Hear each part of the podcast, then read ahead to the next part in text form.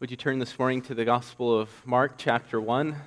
We'll be reading from verses 9 through 11.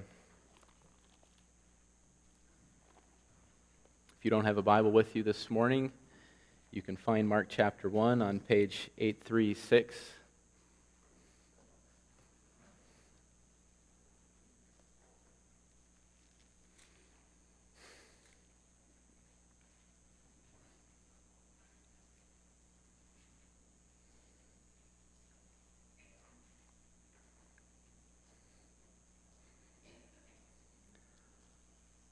Mark chapter 1, verses 9 through 11. Hear the word of God.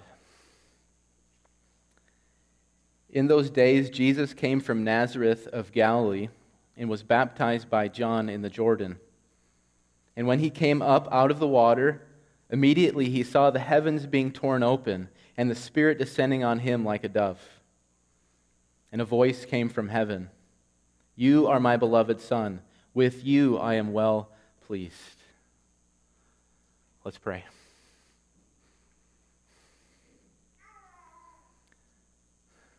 Oh, Father, this morning we draw near to you and we exalt in your great name. You are a good and gracious God. You have made known your steadfast love and mercy. And we come this morning with a particular purpose, with a particular reason. We ask that you would Feed our souls from your word.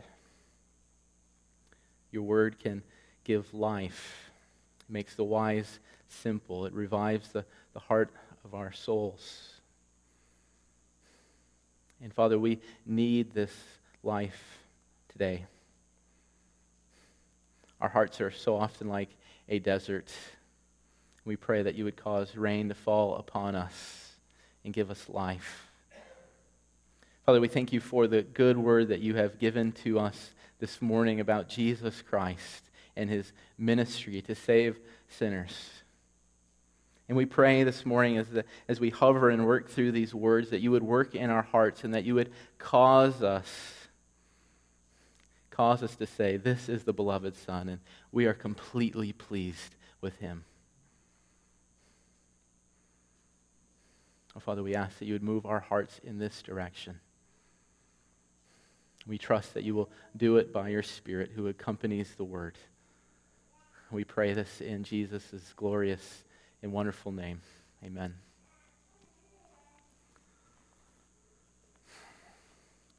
So I want to start this morning by quoting the first verse from Fanny Crosby's famous hymn, Blessed Assurance. The song begins Blessed Assurance, Jesus is mine. Oh, what a foretaste of glory divine. Heir of salvation, purchase of God, born of his Spirit, washed in his blood. This tune is a, a, common one, and I'm sure many of you have sung it. And if we give careful attention to the lyrics of this song, we can begin to notice some profound and bold thinking within these words. Fanny Crosby can speak with certainty and confidence. She writes, Blessed assurance, Jesus is mine. She can speak with clarity to her own standing before God, heir of salvation, purchase of God. And she knows of God's redemptive work in her own life, her own soul, born of his spirit, washed in his blood. And the way Crosby writes and speaks about herself and her God is quite a refreshing reality in our day our post postmodernism or whatever phrase you would like to call our society and thought world is a, is a society plagued with uncertainty and doubt and insecurity. As a people we are unsure of who we are and where we're going and what we're doing. And crosby stands in bold contrast. She knows who she is. She knows who her god is and more importantly she knows what her god has done in her own life and we here this morning are not free from our cultural moments. We're breathing the same air, drinking the same water as our neighbors, and the spirit of doubt and uncertainty easily infects our own souls. We can have the same general angst. And this morning, I want to put a finger on a particular point of doubt this morning. Is God for me? And how can I be sure of it? And when we begin to sink our teeth into these questions, is God for me? How can I be sure of it? They, they prove to be a complex web of connections. And while it might be tempting to just give the simple answer, yes, God is for you, you can be sure of it, and then just move on, often just giving the simple answer, yes, doesn't help the doubter, and it often doesn't prove very satisfying for the one who's caught up in angst and uncertainty. And so when we ask, Is God for me? this raises a host of questions. It touches upon the, the theological Who is God? What is God like? What is his character? And it touches upon the, the personal questions Who am I? What am I like? What is my character? And it brings these two realities into connection. What is my status before this God? What does this God think of me? What is this God going to do with me? And in contrast to the spirit of our age of uncertainty and doubt, we want to be able to sing with Fanny Crosby. We want to be able to say for ourselves, Blessed assurance, Jesus is mine. Oh, what a foretaste of glory divine. Heir of salvation, purchase of God, born of his spirit, washed in his blood. We want to be able to say with confidence who our God is. We want to be able to speak with clarity of our own standing before Him. We want to be able to give testimony to God's redemptive work in our own souls, our own lives. But the great question is, is how do we get there? How can we get there to say, Blessed assurance, Jesus is mine? Where does blessed assurance come from? And there are many places in the scriptures that we can run to to help us gain assurance, to exercise assurance. We can run to Romans chapter 8, and here Paul gives us insight into God's eternal and immutable purposes. Paul says, We know that for those who love God, all things work together for good, for those who are called according to his purpose.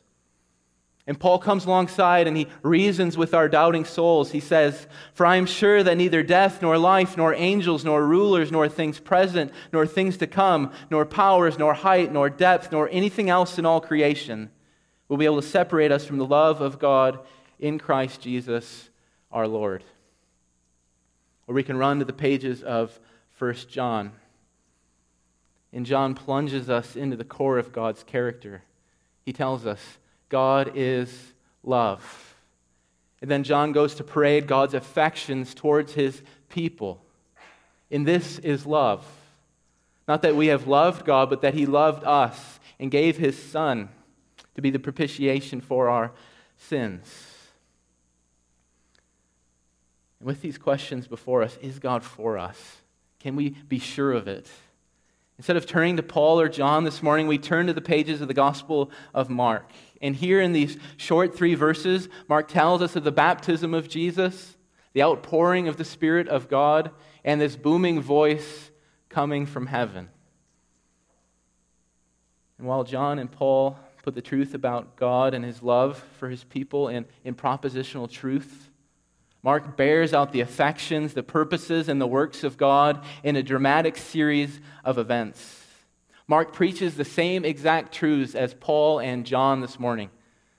Mark testifies to the love of God, to the faithfulness of God, to the redemptive work of God.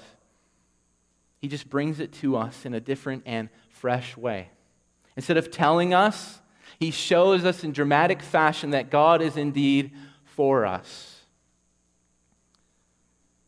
And so, our aim this morning, Lord willing, is to grow in assurance in confidence by coming to Mark's words about Jesus and gazing upon them. So, I've already tipped my hand as to what this passage is about. It's about building assurance in the people of God by answering the question Is God for us? But there's a bit of a problem here. These events on the surface, verses 9 through 11, seem unrelated to doubt and uncertainty? How do we get from Jesus' baptism to the issue of doubt?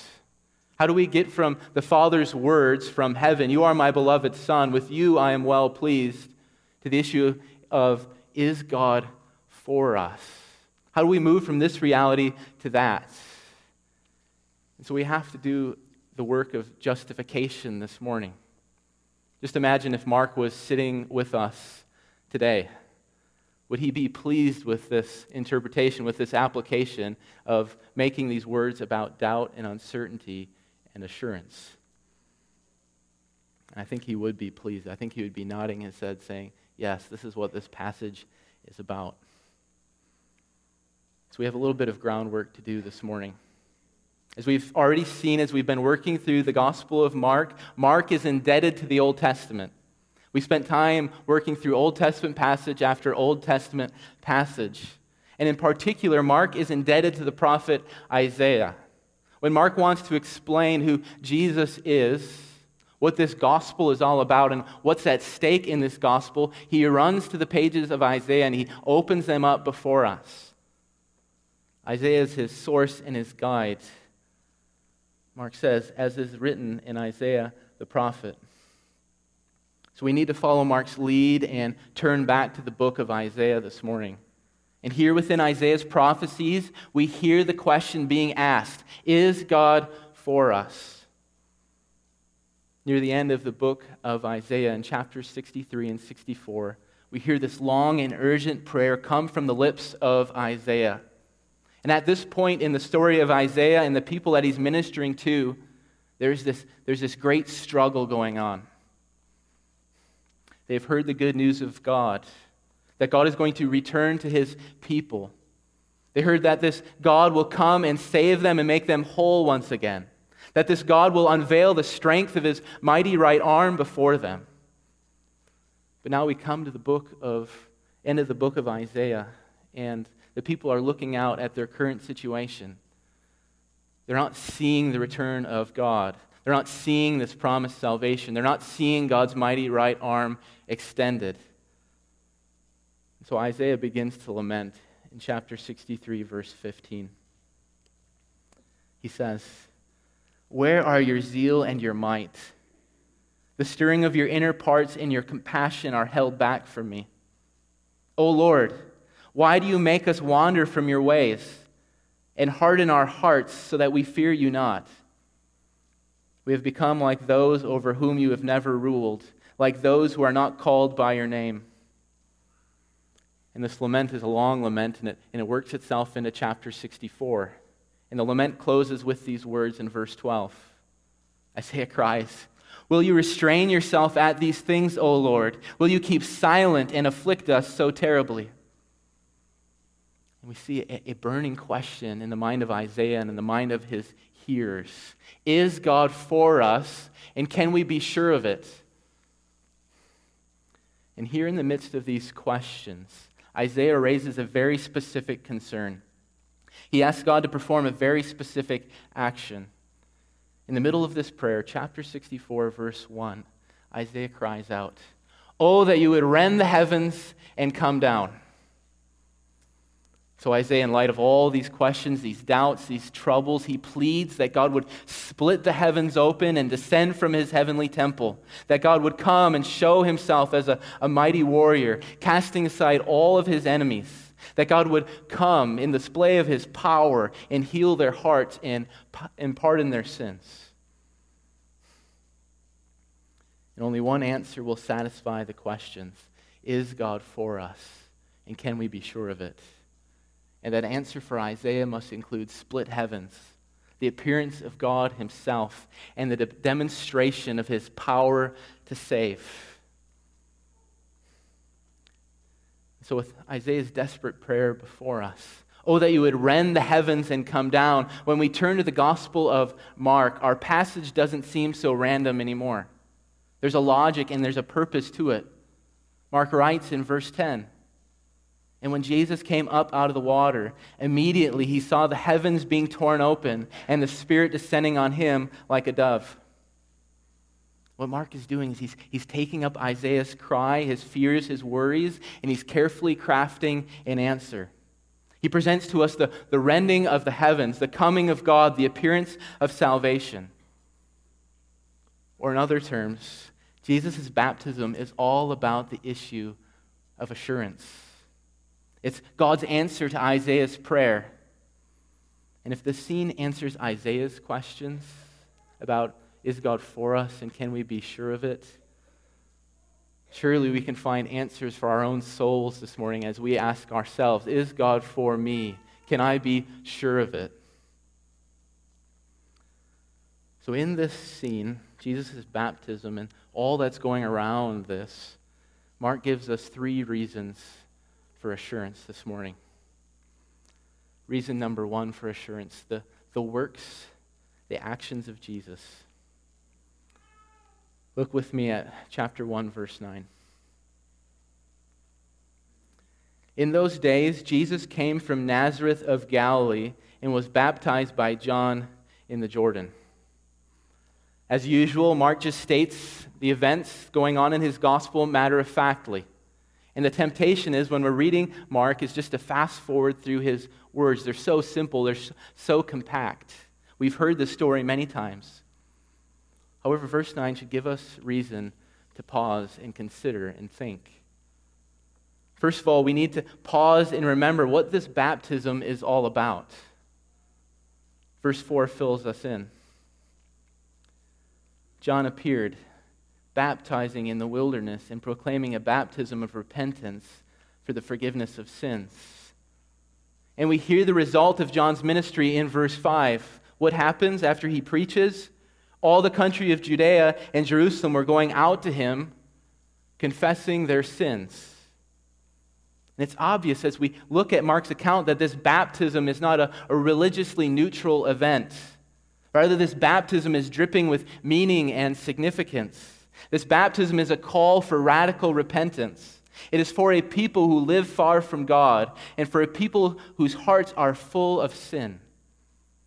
It's a call to forsake idols and to return with a, a whole heart towards God. And secondly, we have to pause and consider who Jesus of Nazareth is.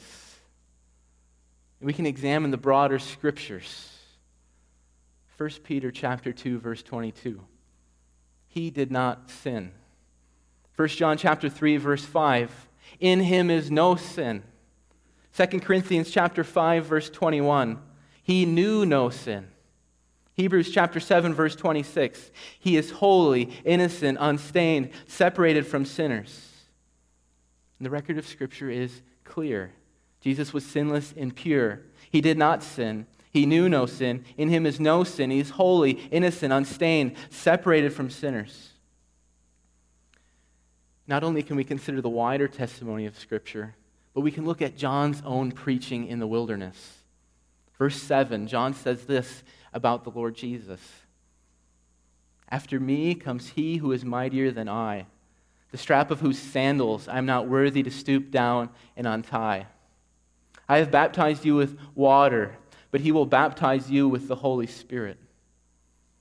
And John is pointing in his preaching to Jesus. Jesus is this coming mighty one. He is the, the king of Israel, the coming one, and he is actually the God of Israel. And so, what does this Jesus do?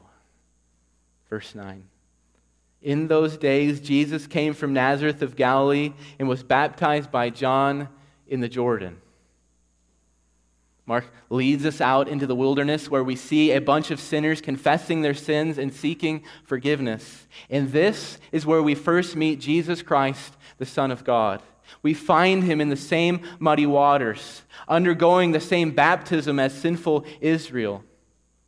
The one who did not sin, who knew no sin, who is holy and innocent and unstained, is baptized in the Jordan the coming mighty one, the King and God of Israel, is taking upon himself the baptism of repentance for the forgiveness of sins. So, what does this all mean? This seems like a paradox. On one hand, we have Jesus' sinlessness, and we have this issue of baptism, and he's going there, he's doing this. We have to be clear this morning. Jesus does not undergo this baptism for himself. He has no sin. He has no need of repentance. He does not need to forsake idols and return to God. He has never left God. Rather, he is plunged into the river Jordan for the people of God. Jesus Christ, the Son of God, radically identifies himself with sinful Israel. In the muddy waters, we see Jesus taking their name. He takes their place. He shares in their grief and their repentance. He stands with them as they confess their many sins, and he plunges himself fully into their situation.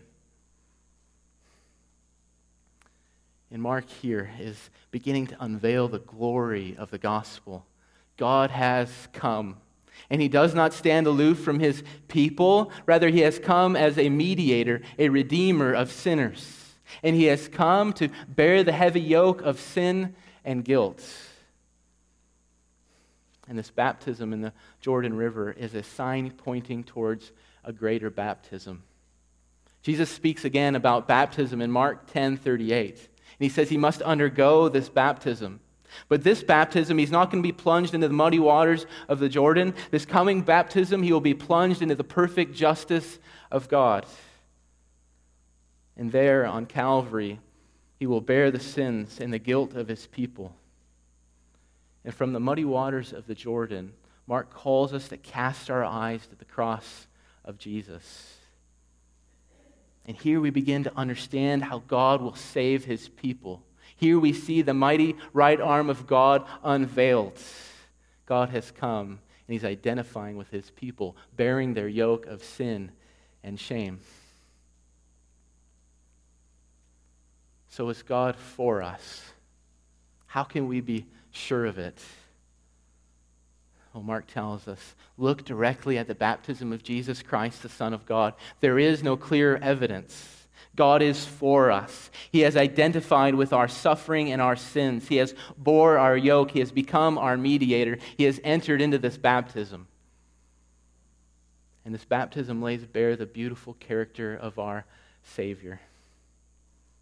Consider his humility this morning as he plunged himself into those waters though he had no need of it. Consider his love this morning as he bore our yoke of sin and guilt. And cast your eyes this morning upon his mercy and his kindness as he stands with sinners in the waters. All of his character is put on full display here, and it is accessible to us, eminently accessible. So we can move to the second reason for assurance this morning the coming of the Spirit. We can just move down one verse. Look at verse 10. And when Jesus came up out of the water, immediately he saw the heavens being torn open and the Spirit descending on him like a dove. And we see here in verse 10 that Jesus' baptism, his radical identification with the people of God in their sin, is met with a heavenly response. As Jesus emerges from the waters, the heavens are rent and the Spirit descends upon the Lord Jesus like a dove.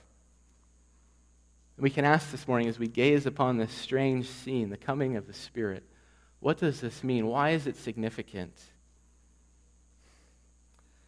Well, the descent of the Spirit from the rent heavens marks an important shift. And I don't think we can overstate the importance of these words in Mark's thinking. The coming of the Spirit marks a shift in the history of the world. And we can reach this morning all the way back to the beginning of the Bible, Genesis chapter 1. The second verse of the Bible reads The earth was without form and void, and darkness was over the surface of the deep. And the Spirit of God was hovering, was fluttering over the surface of the waters. And Mark is keying us in here to something new. Something is happening here. The God who created the world and the Spirit that hovered over the surface of the waters has returned in a dramatic way. God's powerful and creative Spirit is once again on the move. And Mark is shooting up a signal flare. He's getting our attention. He signals that what is going to take place in the ministry of the Lord Jesus is nothing other than a new creation. The very spirit that worked in the first creation to bring order out of chaos is the spirit that clothes and empowers the Lord Jesus in his own ministry. And Jesus' spirit filled ministry is going to cause new life to spring forth. In Jesus' ministry, we're going to see the, the dead live. We're going to see guilty and sinful people be forgiven and made whole. And in Jesus' spirit filled ministry, the earth will find its rightful king.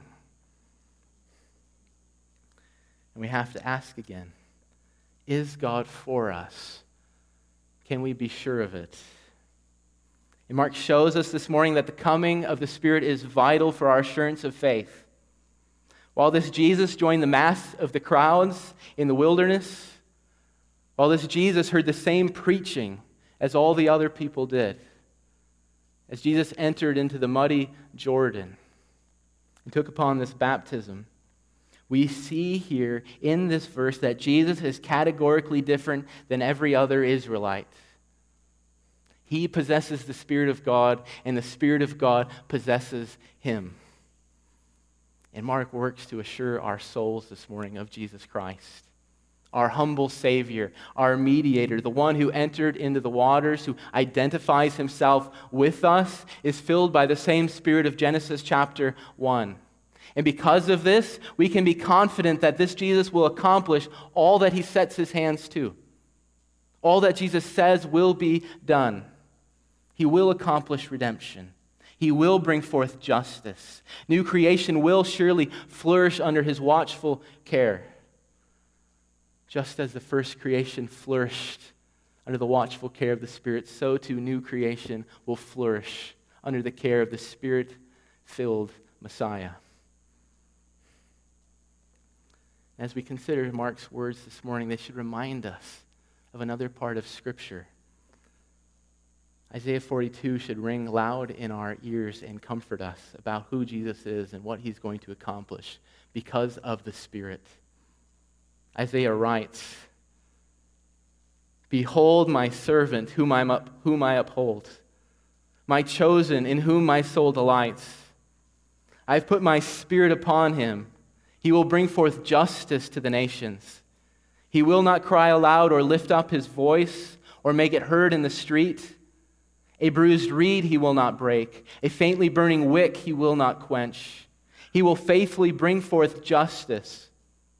He will not grow faint or be discouraged till he has established justice in the earth. Mark is working assurance in our hearts this morning. He's pointing us to the spirit filled Messiah because the Spirit is upon Jesus, we can have confidence that He will bring forth justice to the nations and that He will not grow faint or be discouraged in His ministry of reconciliation. The hope is secure because the Spirit possesses the Lord Jesus. We can move to the third reason this morning for assurance, and that's the, the good word of the Father. Look at verse 11. A voice came from heaven You are my beloved Son, with you I am well pleased. As we move from verse 9 to verse 10 to verse 11, we can sense a crescendo building. Mark is picking up the doubts and the fears of the people of God, and he answers the great questions of Isaiah Where are your zeal and your might? Will you keep silent and afflict us so terribly? And Mark is pressing into our own doubts and our own fears. Is God really for us? Can we really be sure of it? Mark's answer to our questions gets louder and louder. His argument with our souls moves from the very subtle to the very plain and the clear. And this morning, as we look into God's word, we do not have to infer what our God thinks. We do not have to guess. The God of the Scriptures does not remain silent as his Son enters into his work as the Redeemer and mediator of mankind. But his booming voice breaks through the heavens and penetrates our doubting ears. He says, You are my beloved Son. With you I am well pleased. We see something glorious revealed in these verses the plan hidden for ages the hope that is progressively revealed throughout the law, the prophets, and the writings is revealed in fullness before our eyes. The only Son of God, begotten from the Father before all ages, God from God, light from light, true God from true God, steps forward to accomplish the plan of redemption. The Son of God clothes himself in humility, and he's filled and empowered by the mighty Spirit of God. He takes upon himself the yoke of his sinful people, and he enters into the muddy waters of the Jordan, standing with them as they confess their sins. And he says of himself, I have come not to be served, but to serve and give my life as a ransom for many. And the Father looks down upon his Son in this scene the Father gazes upon his Son's perfect humility. He beholds his Son's perfect obedience to the task. He looks over and surveys his Son's preparation. He sees his Son's willingness to partake in this plan. And he gives us a sure verdict You are my beloved Son. With you I am well pleased. And in this scene, Mark gives us precious, precious insight. The crowds are unaware of what's going on in this scene. They do not recognize the significance of the Lord Jesus Christ, the Son of God, as he stands there in their midst. They do not understand that the Spirit has come and has anointed him for this work as Redeemer and Mediator. They do not hear the voice of God sound from heaven. But to us this morning, to us, Mark reveals a sure word, a strengthening word. Even more than this, a word of assurance for our souls. And as we grapple with our own doubts and our own fears this morning, the Word of God enters in, it breaks through the clouds, it awakens hope, and it drowns out every other voice. We hear the best news of all come from the mouth of our God as He speaks to His Son in this intimate scene. You are my beloved Son. With you I am well pleased. As we consider our Father's words about the Son, what utter confidence we can have in the Lord Jesus Christ this morning. The Father has looked upon the Son, his Son's willingness and obedience, entering into the waters, and he renders his perfect judgments and the Father holds out the Son to us this morning as the beloved Son, one we can trust, one who is worthy of our trust.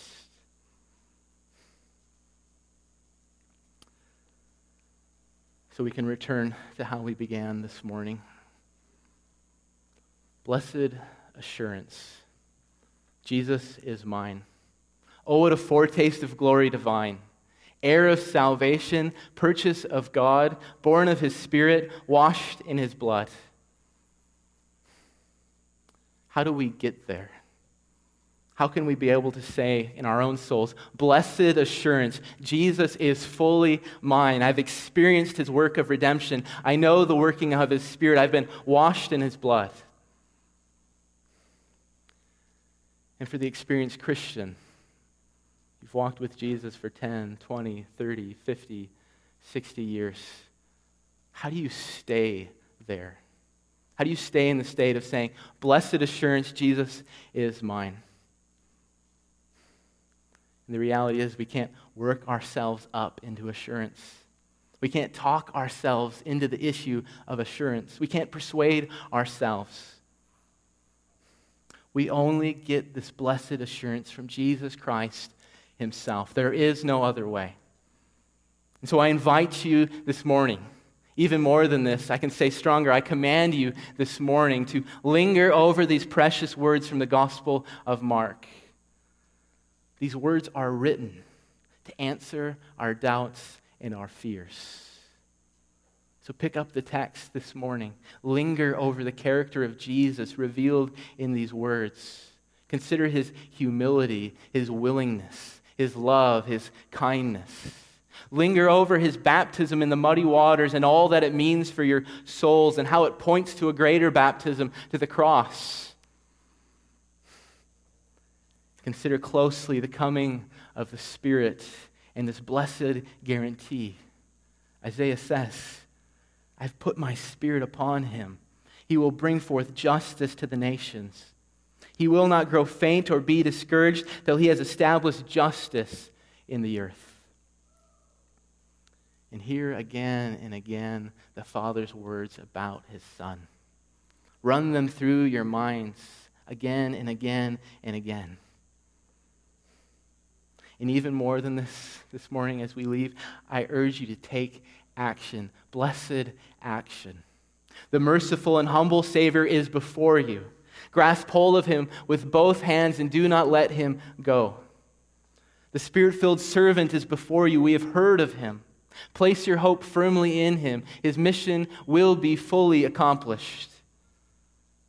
And the precious and authoritative words of the Father have, have sounded clearly in your ears. Believe them, take them to heart, build your life upon them. We can ask, Is God for us? Can we be sure of it? Behold the Lord Jesus Christ, see him in the waters, and hear his Father's testimony. Let's pray.